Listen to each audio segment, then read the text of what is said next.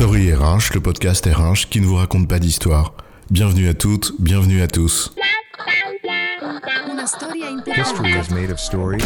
Dans cet épisode, nous allons parler de dialogue social et expliquer pourquoi l'entreprise a besoin de vrais partenaires sociaux. Les syndicats, ils veulent faire crever l'entreprise. Leur patron, c'est Staline. Lâche-leur un peu la bride et tu verras, ils voudront transformer la boîte en colcose. Colcose, colcose, cause toujours, oui. Les patrons, c'est tous des salauds qui exploitent les salariés, faut lutter contre le grand capital. On n'est pas sorti des ronces. Quand on s'installe dans des représentations aussi pauvres que fausses, à la fin, on finit en gerbant une diatribe du genre salaud de pauvre, salaud de riche. Pas de performance sans engagement, pas d'engagement sans confiance, pas de confiance sans dialogue social. Intellectuellement, c'est un gros raccourci, d'accord, mais dans la pratique, c'est à peu près aussi simple que ça. Et pas de dialogue de qualité sans interlocuteur de qualité. C'est à peu près aussi simple que ça également. Alors l'entreprise a besoin de vrais partenaires sociaux. C'est quoi l'histoire? Est-il nécessaire de revenir sur la nécessité de contre-pouvoir dans tout système? Si on comprend qu'un système déséquilibré dans lequel les intérêts d'une seule des parties prenantes priment sur ceux de toutes les autres, finit tôt ou tard par imploser d'une manière ou d'une autre. Les déséquilibres exagérés entre parties prenantes constituent notamment l'une des causes profondes du mal-être au travail.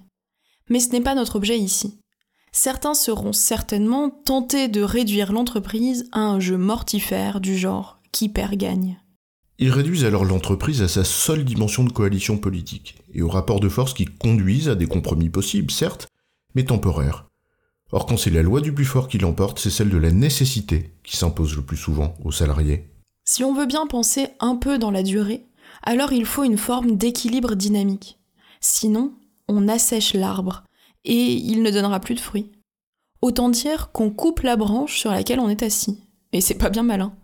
Notamment quand on est dans une période critique sur le plan de la main-d'œuvre. C'est assez simple à résumer, on fait pas l'entreprise contre les gens, mais avec eux. Il faut donc l'existence de contradictions, de limites et de garde-fous. C'est une des conditions de cet équilibre, mais aussi ce qui nourrit le progrès de l'entreprise. Cela ne se limite d'ailleurs pas aux partenaires sociaux. Oui, c'est aussi des groupes de pression, par exemple, qui défendent l'intérêt de la société civile. On a vu ça, par exemple, avec l'Assemblée générale de Total Energy. Dès qu'il y a pouvoir, il faut des contre-pouvoirs, sinon le pouvoir abuse et court à sa propre perte. Le pouvoir sans abus perd le charme, disait Paul Valéry.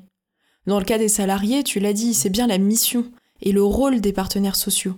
Défendre leurs intérêts. Pour dialoguer, il faut être deux. Or, c'est peut-être là la première difficulté en la matière. L'entreprise, elle n'a pas toujours d'interlocuteur. Le taux de syndicalisation en France, par exemple, il n'a pas cessé de baisser. 30% dans les années 50, 10% environ aujourd'hui. Et ça ne va pas s'améliorer tout seul sans rien faire. Si tu notes en plus qu'il est encore moindre chez les jeunes, moins de 3% chez les moins de 30 ans, quand les interlocuteurs font défaut, sont alors d'autres influences qui prennent le relais, et elles sont difficilement contrôlables, faute de structure, faute d'interlocuteurs. Et comment dialoguer si on n'a pas d'interlocuteur? En outre, tes interlocuteurs ne sont pas toujours les bons. Les syndicats ne sont pas plus à l'abri que l'entreprise de voir des logiques individuelles prendre le pas sur le bien commun qu'ils sont supposés défendre, et pour lequel ils sont mandatés. L'être humain est justement humain. Le représentant du personnel qui vise en priorité son positionnement perso dans une centrale nationale ou sa carrière politique, bah, c'est à peu près la même chose que le patron qui fait allégeance aux intérêts des actionnaires parce qu'il vise son bonus à 3 ans ou un poste dans une institution quelconque. Dans les deux cas, l'entreprise en tant que bien commun n'en sort pas gagnante. Alors que des représentants du personnel, des purs et durs, sincèrement investis de cette mission, c'est une richesse pour l'entreprise à la condition que les décideurs abordent aussi le dialogue avec autant de sincérité que de transparence. C'est là où l'on passe du combat infécond à un terrain fertile, celui d'un véritable dialogue. C'est toute une culture en effet, on a les partenaires qu'on mérite et réciproquement.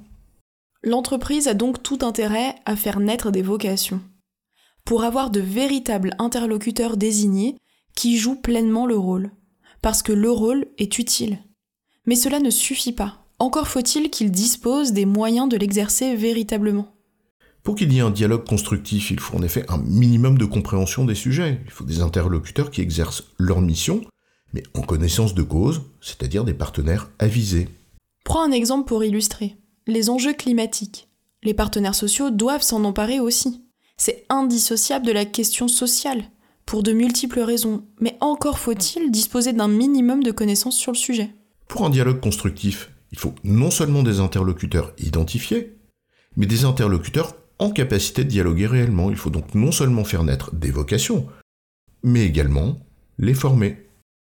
En résumé, nourrir un dialogue social sain et utile pour l'entreprise suppose des interlocuteurs identifiés et de qualité des deux côtés. En leur absence, il faut faire naître des vocations pour en avoir et les former. J'ai bon, chef? Ouais, tu as bon, mais on va pas en faire toute une histoire.